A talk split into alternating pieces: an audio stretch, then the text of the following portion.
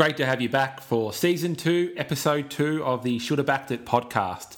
This week we're looking back at the Lightning Stakes Day at Flemington and the Apollo Stakes at Randwick. I'm joined by Herald Sun Racing expert Chris Venuccio. How have you been, mate? Hello, Phil. I've been very good, but not as good as you. We um, had to cancel the podcast on Sunday because you had a big night on Saturday. Had to recover the next day. you know, just t- tell us why, Phil. Why is that, mate? I don't, I don't know. You, you explain to me why I had a big day. Uh, you know why. You had a, a big win on the punt. Your horse getting up at Ballarat. Uh, yeah, you would have had a big night that night. You would have celebrated long and hard. Well, I was a little bit further th- up the highway than Ballarat. I was up in Bendigo um, on the Saturday. Um, I can understand you were focused in I Flemington. always get, I always get those two wrong. They're two completely different Uh, directions. very much so, mate. But yeah, it was fabulous uh, out there at Bendigo. Much better weather than in Melbourne as well. A beautiful sunny day up there, nice and warm. And yep, um, one of the one of ours, offshore's Pearl, got the job done in race seven. So a very big day was had and a very enjoyable time, I must say. And you got a good price. You would have gone out for a, a you know big dinner, a good dinner afterwards. Well, mate, we got six dollars twenty, which uh, actually was a little bit less than we were hoping for. She started at one hundred and twenty-six dollars last time, so we thought uh, we might get a little bit more than six. But you know what? A win's a win, isn't it? So, uh, yep, definitely enjoyed enjoyed our night after that one, and uh, yeah, you know. But that's not what we're here to talk about, mate. We're here to talk about Flemington. We're here to talk about Randwick on the weekend, and and hear hear from you, see how you went. How did you go on the, on the day? I hear you backed three winners. That's pretty good. Oh, I mean, tipped three winners anyway. Yeah, it was a pretty good day. You know, a few losers as well, but a good finish as well with uh, in Sydney with Vega days in the last at Randwick, which we'll we'll touch on later. But yeah, Flemington was pretty good considering the weather.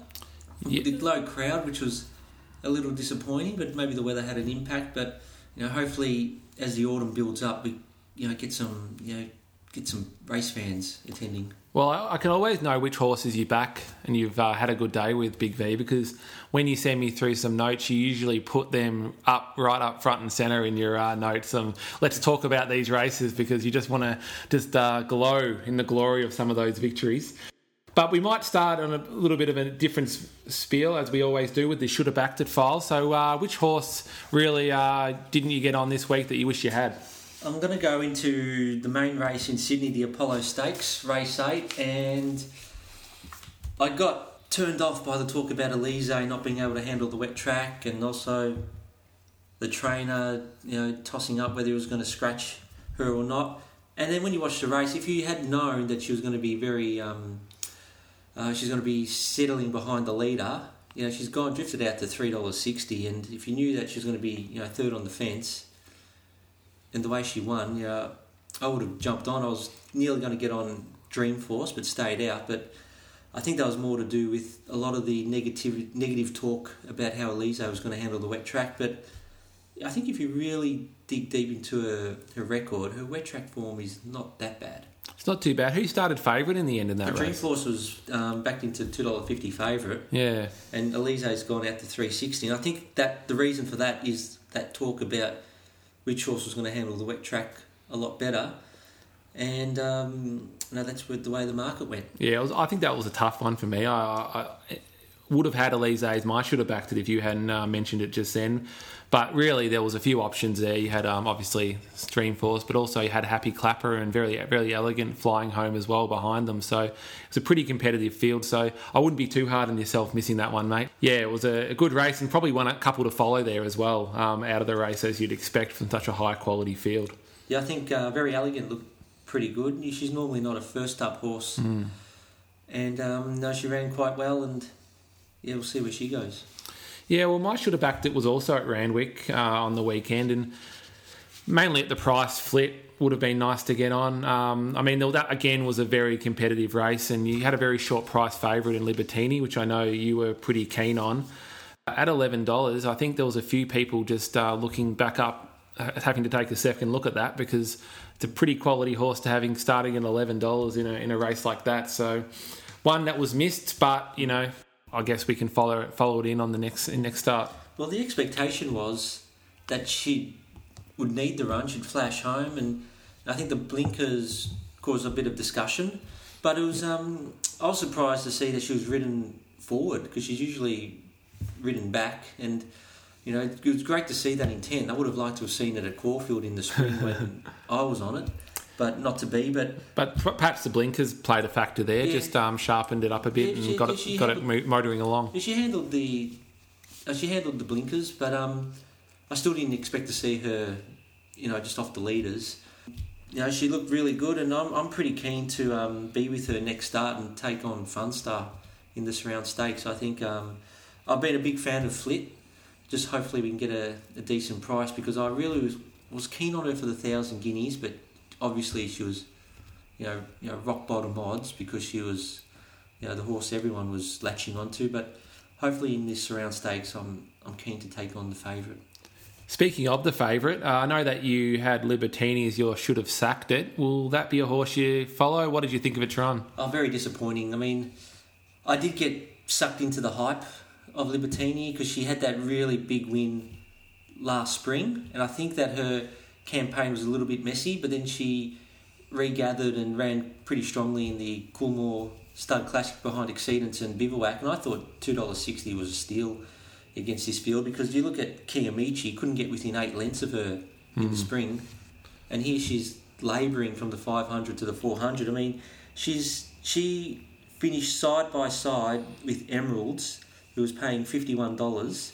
She struggled to get past Electric Girl, which was paying which was $61 in the market. You know, very poor, and unless they find something wrong with her, I couldn't jump on her again. Particularly if she takes on Flit and Liar next start. Yeah, I think I think it started dollar eighty. So obviously the market was pretty keen, and that, that gave you value in other horses like Flit. But yeah, I, th- I did see the run. I thought it was pretty disappointing. Never really threatened. Yeah, Yeah, so um, I can see why you have that, and you should have sacked it. Yeah, and Liar was well backed in that race as well. I just couldn't have Liar because last you look into her spring prep, it took her about two or three runs to, to get to her peak, but it's just another reminder that spring form doesn't necessarily translate into autumn form because it, it looks like a Flit and Liar have come back as you know really strong fillies, and you know they're going to have an impact this autumn. Doesn't mean that those other horses though can't come up, you know, further into their prep and, and do some damage though. So I wouldn't be completely jumping off some of those. I'd want to have another look, I think, before I'm making any judgments. My should have sacked it was at the same meeting as well um, in the last race, and it's a definitely a favourite of ours, Reelamin Ruby. But I probably just went a run or two early, I think, by getting excited about it for this start. It um, probably needed the run, and I should have just had a look. So, uh, yeah, a little bit disappointed that it didn't really do much either, to be honest. It settled last and didn't beat too many more home on the way back. So, uh, I don't know what to make of the run other than just hoping it's its first up run and perhaps uh, we'll, we'll get a kick into gear in the next few starts. Well, I'm, a, as you know, a big fan of Reelamin Ruby because she won well for us on uh, Stakes. Day. She did save the day. Uh, but I couldn't have a first up, wide barrier, 1200 metres, top weight. And I'm glad you did bring bring up Reelamin Ruby because the stewards did give the jockey Tim Clark a bit of a grilling for the ride, which um, I was a little bit surprised by because they um, the stewards asked Tim Clark, given the wide barrier, why why she settled back, and Tim Clark said the connections at the side would be best to settle the mare in a position worse than midfield, and then the stewards have suggested that that he should have on Reelman Ruby, you know, kept pace with Noir in the in the race, and I just don't know why they needed to question the jockey. I mean, was, I don't think there was anything wrong with the ride, just circumstances, wide barrier. They went really fast, so you run the risk of being trapped three wide, and you want a fast a horse going fast to go faster. I just just circumstances. Well, I didn't actually realise the, the ride was questioned, but I must say, just from uh, watching it, you know, obviously having an eye on it, having having backed it, I did think it was odd how it was written. I, that was my gut reaction at the time. And as soon as it went back and sat last, I basically thought I might as well walk over and throw my ticket in the bin because I don't think it really ever had a chance or was given a chance to win. So. I'm actually not surprised the um, the stewards have had a question mark over that one. But if you see how fast they went, I mean, they set a really fast tempo, and from the the wide barrier, I mean, I kind of half expected her to settle back in the field.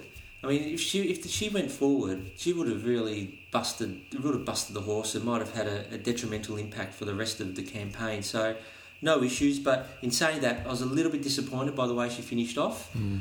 and um, I'd like to see her one more time before I I jump back on back on board. Yeah, I'll be having another look. I think uh, I, I expect I didn't expect it necessarily to you know win first up, but I did expect it to run into a nice position. But it barely beat two or three home in the end. I can't remember exactly where it finished, but it was uh, nothing to get inspired by. But we'll keep an eye on Real Ruby. As I said, it's a it's a popular horse in on the podcast, so um, we don't want to quite sack it yet. But it is my should have sacked it for the week. Uh, look, mate. Uh, you know, we had you know the two Group Twos up there in Sydney. We had the Group One Lightning in uh, in Flemington. But I think the race of the weekend, I think, and I don't think think you'll disagree with this, was the uh, CS Hayes with Alligator Blood and Catalyst going uh, stroke for stroke down the Flemington Straight and in the in the wet. And what a race! Uh, yeah, I thought it was a, um, a fantastic race, and I got it right on this occasion with alligator blood. But what surprised me was I thought Catalyst would settle, you know, further back. I mean, that was the intention to from the wide barrier. They'll give alligator blood a head start, but the horse jumped well. It was great to see James McDonald show some show some intent on the horse, and that's what made it a really great contest. And uh, I think next time they meet, I think it'll be a different result. I'm keen to get on Catalyst in the in the Australian Guineas.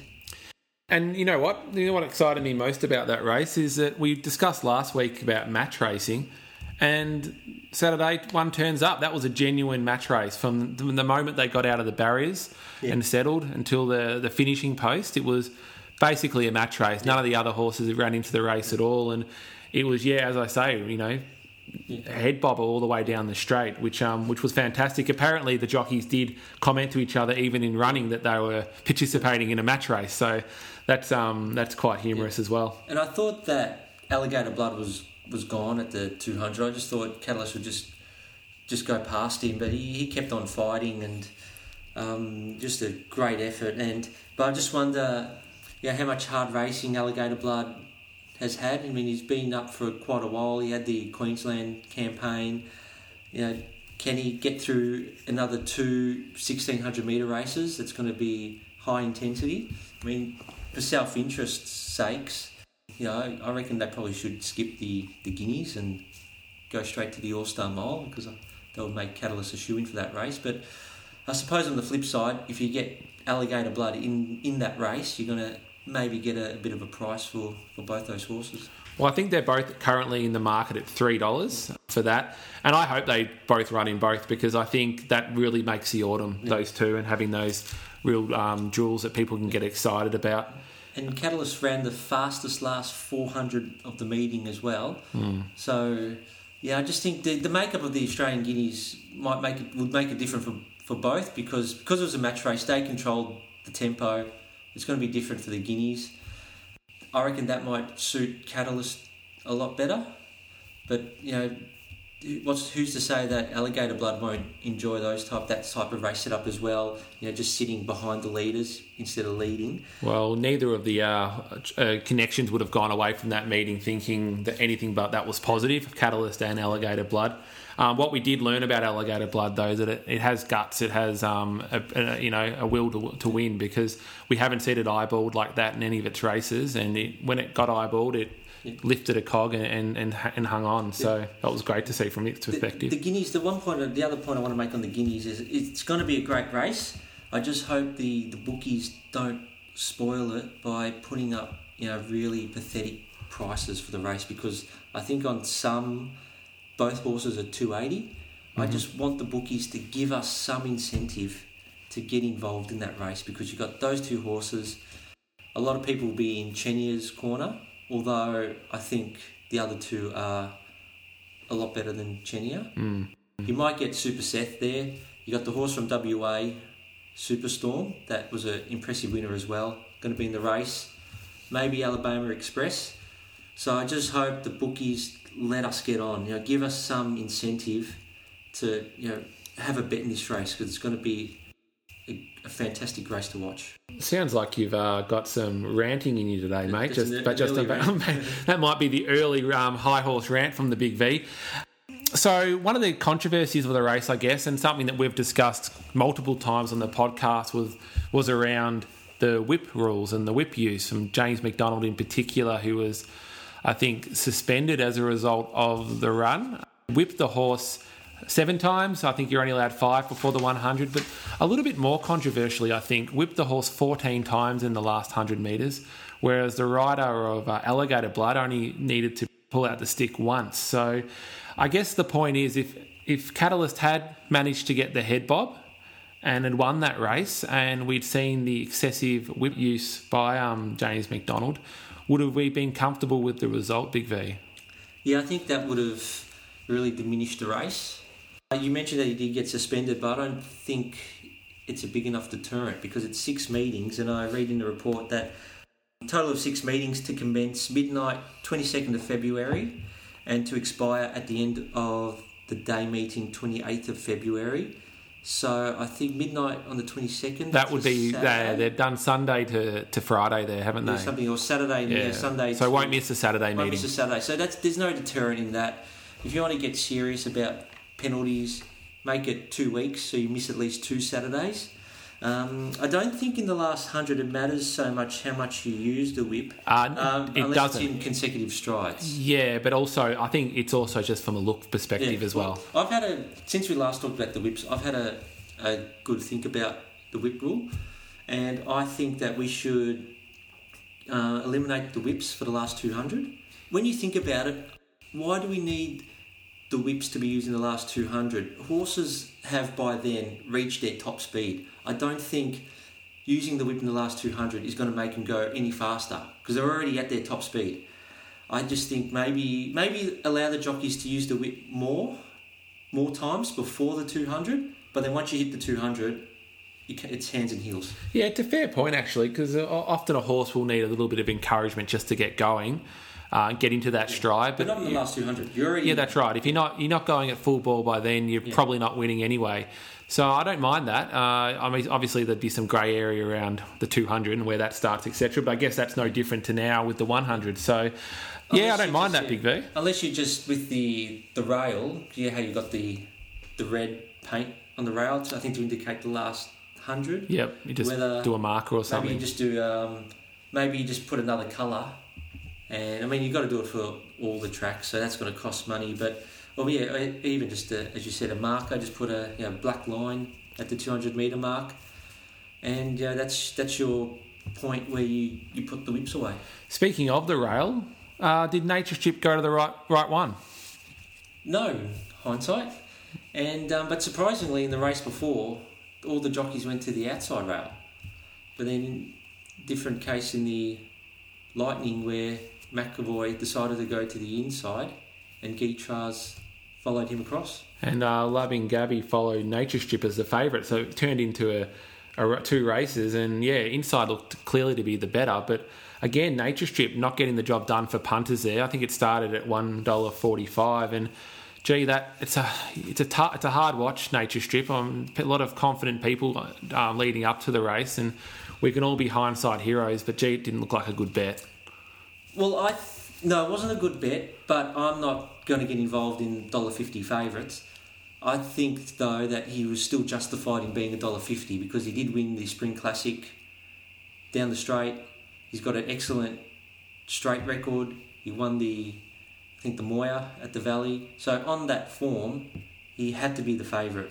I mean, Loving Gabby um, is a good horse. Um, I thought she would be the danger. But I couldn't I couldn't have um, Gytrash winning. Even Redzel, I think he's, he's his best, but he's still a very competitive, um, still competing at a competitive level. I just everything just pointed to Nature Strip just winning this race easily. Yeah, I, I mean, I, I, do get it, and if you'd asked me before the race, I would have had Nature Strip on top. But Uh, I stumbled across an interesting fact in that Nature Strip has six times started $2.50 or better and not won the race. So you got to be a courageous punter to get on it at $2.50 or better because it, it does throw in bad ones yeah. quite regularly. I think it's, I know he's probably the midway point of his career, but I think it's getting to the stage now where he's a type of horse where you just can't have any confidence in, in backing him, and uh, that's the reason why I didn't back him at the Valley in the Moir. Although three dollars sixty was you know pretty good price in the end, and I shouldn't be kicking myself that I didn't have a bet on him because I think it's with him it's probably safer to stay out now. Otherwise, if you back something else to beat him, if he happens to be on fire that day, then so be it. But he's a hard horse to to trust. Yeah, I've, I've been a stay off since uh, Caulfield last year, and I just uh, slipped my memory which race it was, but uh, it started about a dollar eighty that day as well. And as soon as Eduardo eyeballed it at about the three hundred, it gave up and let a few others past it. So look, I think there's a bit to learn about that as well in terms of I think a lot of people would have used Nature Strip as part of a, a broader multi, and I guess the lesson that I'd probably take out of that is just because uh, if a horse isn't valued to bet outright, it doesn't become better value putting it into a multi. So I think that's an important lesson for um, for punters as well about some of these horses. Yeah, that's a very good point. And just a couple of other points out of the race that Loving Gabby did run the best last 800 and 600 of the meeting. I think she may have been, even though she was on the inferior part of the track, I did feel that she might have been maybe a little bit further back than ideal. I think she might have got a little bit of a, a check out of the barriers. And yeah, just with Nature Strip, he ran the fastest 800 to 600, but he really weakened after that. But you know, really just went down the cliff. Yeah, there was a question also around whether whether it handles the wet tracks, but I, look, I don't think that was a factor at all. I think it probably just went a bit too hard out, out of the gates, and um, I don't think some... he did go. I don't think he went that fast. I mean, even though he ran the last the the fastest 800 to 600 split. The way he just capitulated after that, it was just a really his splits really did spiral down after that. But to the eye, it didn't really look like he was going that hard to warrant you know, really um, really weakening late. Well, we'll keep a watching brief on Nature Strip, but yeah, plenty of discussion obviously coming out of that race when you've got a Group One horse at a dollar forty-five not getting the job done. But uh, you wanted to talk about a couple of other horses um, across the day, Vega Days and Catalan. So, um, looking at race eight at Flemington, which Catalan was the favourite and started a $2.20 favourite. On the Wednesday, opened $3.90. That price was taken pretty quickly and it was $2.60. And I was looking at the field and it just gave me a flashback to Stakes Day last year when another Godolphin horse, same track, distance. Uh, Nick Point mm-hmm. had a wide barrier. Remember that one? Yeah. Just had no, just never looked like winning. And I, I just saw this as a scenario where that the same might happen for Catalan. You had the wide barrier, might might get back, and might just look like he was just going to give too much of a head start to be a factor. As it turned out, she's really missed the start badly. So because the punters, the early punters took the 390 and went into 260, I couldn't back this horse at that price based on those factors. But I ended up getting lucky out of that because she's really blown the start. And if you look at, um, she's run the fastest 1200 to 1000 metre split just to catch up to the rest of the field, and she still run the fastest last two equal last 200 of the race. So she probably should have won the race. I just got a little bit lucky um, that she missed the start. But I think that's the, the risk you're taking of the horse that's that's drawn wide, particularly at the fourteen hundred, because because they're right on the where the bend is. Mm. You hmm. can be trapped wide, and if you and it's usually the fourteen hundred is a lot more slowly run, so the tempo can be against you as well. So sounds like you've got that one as a, a horse to follow. Then I reckon it will be. Hopefully, you can draw a better gate as well. I mean, I obviously you don't. Ex- expect horses to miss the start that badly. So as I mentioned, I think I got lucky in the end because I think she was clearly the best horse in the race. But I decided to not take that risk with her because of her price, even though I got it right by you know fluker's chance. And one you did take a risk on Vega Days, even though it was easing. How did you assess that that race? Well, I was surprised that um, it blew out from about 330 to 460. And I was, I was surprised for that. You know, a horse that was only finished a length behind Elise in the Expressway Stakes, and he's coming back to a benchmark 88. Elise's just won the Apollo. I, I, I was expecting this horse to get crunched. It'd be a two dollar eighty chance, and in the end we got four sixty. So that's fantastic. You know, I'm just trying to understand why. You know, whether Anthony Cummings because he Libertini got rolled for the stable.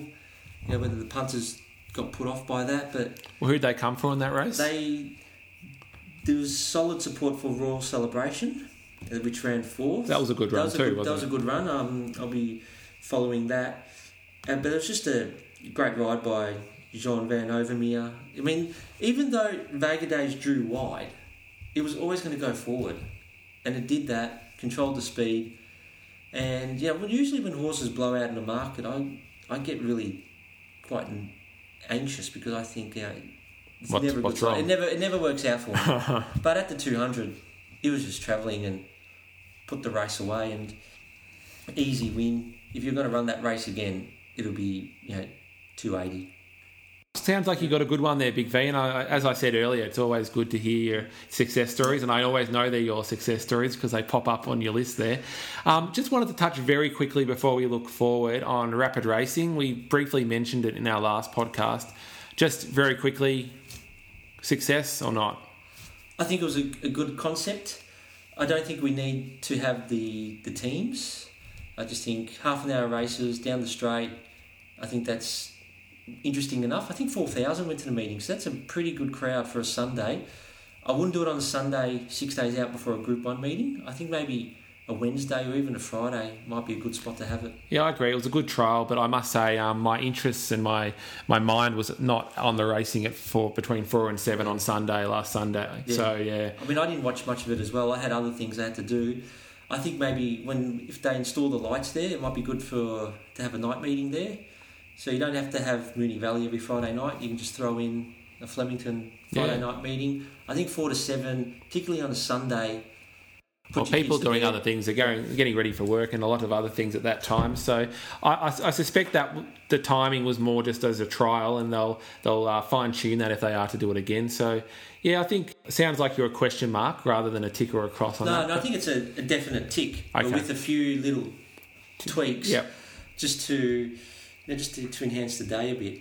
And I think the other discussion point is that we had a lot of racing that weekend. I think there was Thursday night, Friday night at the Valley, Saturday, Sunday at Flemington. I think that's not easy for the punter as well. So that's another factor to to weigh. Yeah, sometimes less is more, and even even having shorter cards rather than having you know nine, ten me, uh, meeting um, cards.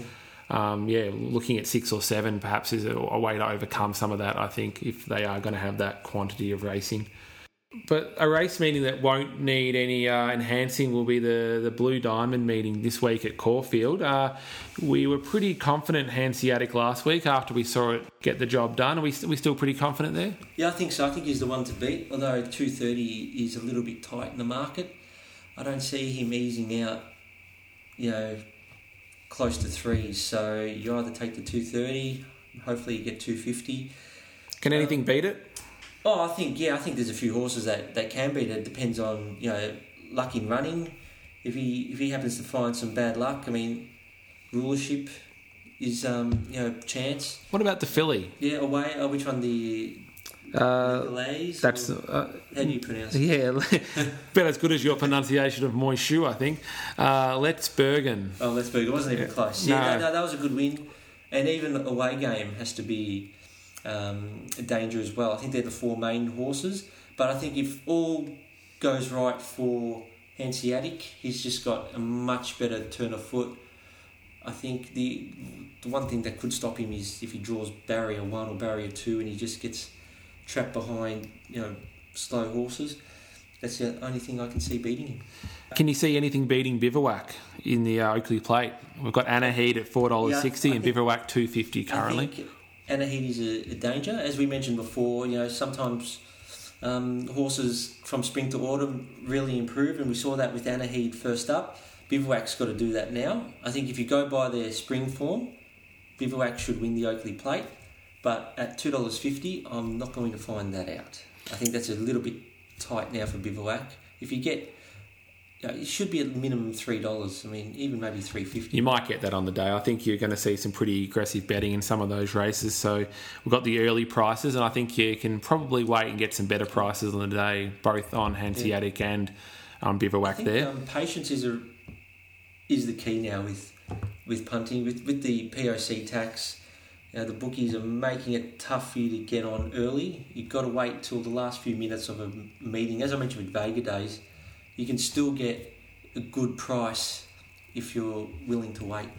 The other one of the big races that day is going to be the Futurity. Um, you've got Melody Bell, Super Seth, Colding, and Alabama Express to separate. That'll be a tough one.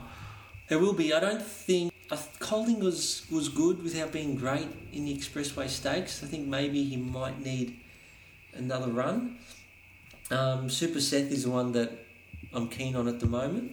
Um, Melody Belle is the one I want to watch for the All Star Mile, but she might not really be fully wound up for the first up.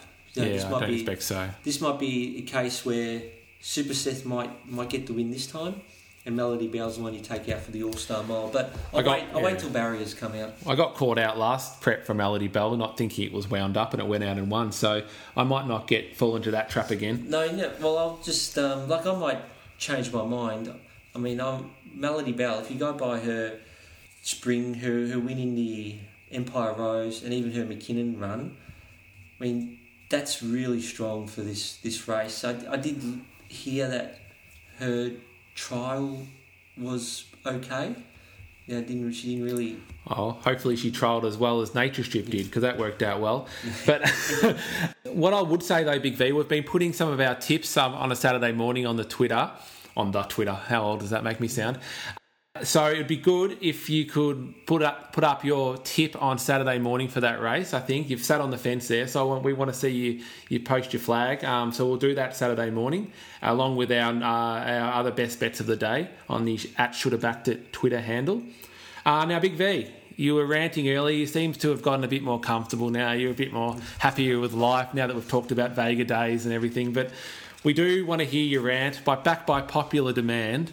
You told me earlier that you had about four or five things you could rant about today, so I'm interested to see what you go with. But I think I've already touched on three or four of them. Yeah, so you just have to pick the one you haven't ranted about yet, Big V. I'm sure there's a couple there on your list, but uh, yeah, I'll give you a minute, and uh, the floor is yours, mate.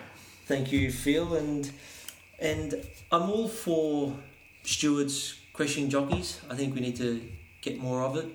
But I was a bit surprised that the stewards decided to question Kerrin McEvoy for his winning ride on Mount Tabora in the first race at Caulfield. And I think this is um, a bit of a problem that we're seeing in Victorian racing at the moment is that if it was up to me, we would, uh, we would do away with speed maps or positional maps. I mean, they're, they're vital for the punter and also vital for tactics. I get the feeling that the jockeys and the stewards are all working towards one speed map, and we're just seeing really slowly run races, and the stewards not pulling up the jockeys at all because they're just following what's on the map. And you get a, a Sydney, you get a Sydney jockey come down like Kerrin McEvoy. He jumps out, he he jumps well, and he decides to to use some initiative, and he wins the race. But then he's questioned for his ride, and if you look at the sectional times, he wasn't really going that fast at all. If you, from the standing start, 16 to the 14, he's gone 14.08, and then his splits from then on were 11.77, 11.80, 11.89, so that's very consistent. Then the last 600 was 11.69, 11.4, 11.36. They weren't very fast at all. How slow do you want? You'd argue that's the perfect ride. Sorry yeah, to cut in on right. your rant. how slow do you want a jockey to go just because he wasn't positioned on your speed map. Just to be clear, the horse won. The horse won. Yeah, okay, that's a strange one. Yeah. So um, I can see why you're ranting, Big V. He was explained that he was, uh, when questioned, Kerrin McEvoy explained that he was instructed to sit just off the speed. However, after beginning well, the gelding comfortably went forward and for this reason settled in front. Mm. So that, that's why, look, I don't mind having people having speed maps and positional maps, but there shouldn't be a speed map that everyone is looking at and following. You should do your own speed map and how you think the race will will unfold, and then and if something different happens, so be it. We want racing to be entertaining. At the moment, we're just seeing really slow and boring races, and know, racing is in a, a little bit of a, a battle and a struggle to, to get people to the track. Yeah, and we, we want to make the racing enjoyable because you go to the track for five hours, you might only see 15 minutes of racing. You want it to be you know, enthralling. you want it to be you alligator blood. enthralling contest. versus uh, Catalyst. No, good good rant, Big V. I think your your point's well made and backed up with um, facts, which is um, something that you don't usually bring to the table, Big V. So that's very good. Very. That's your third Big V's rant. I- Actually, you've had about four today anyway, so it's about your seventh rant. But point well made, and um, looking forward to, to next week's rant. Now we had some horses to follow. I think we've covered most of them. So Flit obviously ran really well.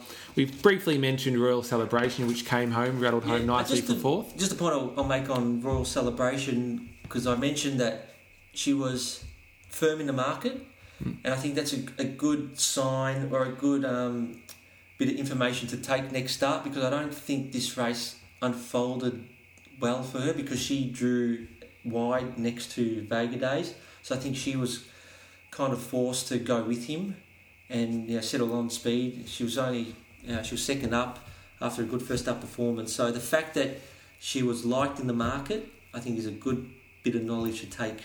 Yeah, you're big on that. You've, Yeah. you've mentioned that to me quite often that you look at the SP from the, the, the previous races and making some of your decisions around punting. So, yep, so Flit, Royal Celebration look like they're definitely ones to follow. Obviously, we talked about Happy Clapper and very, very elegant, hitting the line very well. Are they all? Oh, I guess, yeah, they'll be my horses to follow. How about that? I mean, that's not a hard thing. They're, you know, Group 1 winners. Ole Kirk, how about that race? Um, in the two year old race, $31. It was spruiked because of its connection to Black Caviar. But uh, first win, first race run down the Flemington Straight and won. That's not a bad performance. Yes, and actually, I could have made this a, a rant as well because I I looked at the form guide and um, yeah, surprise, surprise, no public trial form in the paper. Yeah, first, yeah the debutante. And I know you can find the, the jump outs online, but it, it's not easy. You got you got to know whether they jumped out of Flemington, Caulfield, Cranbourne, wherever, Which jump out, which jump out, what colours, all that Where- stuff, and- yep. and yeah, it's not so easy to find for the you know the casual punter. It is for the Oh, mate, I, I struggle to find Yeah. when uh, my dad's horses are, are jumping out. I struggle to find them. So if you don't know the horse that well, it's it's almost impossible. Yeah, you got you got to find the venue, and then you got to know which trial out of twenty something to to look at. Well, interestingly, it's now um, well, it and a million others are nominated for the Blue Diamond, but uh, I, I wouldn't expect it to get a run there. But you know, can next start it will be a lot shorter than that, and you'll probably uh, be not a bad bet as well. Yes, and um, but uh, to look at it on the positive side, no, I think that was a good win by Ole Kirk. Looks like a very promising horse, and um, I think the, the straight races are a little bit slower in times compared to the, the circuit races. I think that had a lot to do with the the rapid racing from six days earlier, maybe having a, Yeah, impact yeah. on the track. Yeah, and they um in the rapid racing they had the rail out. I think Yeah. almost twelve 12 meters. metres. So, So they didn't use that inside. but they used that outside, which Yeah. could have been a factor. But, um, so which was surprising why we didn't see more horses go to the inside. Yeah, absolutely. Um. I think a few jockeys will be uh, regretting their decisions, particularly in the uh, Lightning. Uh, so the next bit we've got talking about is uh, runs from the bush, and uh, I mean, as you suggested, I was out at Bendigo on Saturday enjoying um, a couple of beers after a success there. And the main horse I've got from Runs from the Bush is Minhaj, uh, which was a thousand metre maiden winner at Bendigo um, on Saturday, won by five lengths, won in the canter. It's also nominated for the Blue Diamond, but who isn't? Uh, but definitely one, a two year old worth following if you do happen to back two year olds, as, as podcast listeners will know, I'm not one of them. But yeah, Minhaj is my run from the bush this week. Well, that's all we've got time for for this week's episode of Should Have Backed It podcast. That was season two, episode two. As I mentioned earlier, we'll be keeping Twitter ablaze with some of our bets on Saturday, including uh, Big V's bet in the futurity, which he's promised us. So uh, keep an eye on that. And in the meantime, good luck on the punt.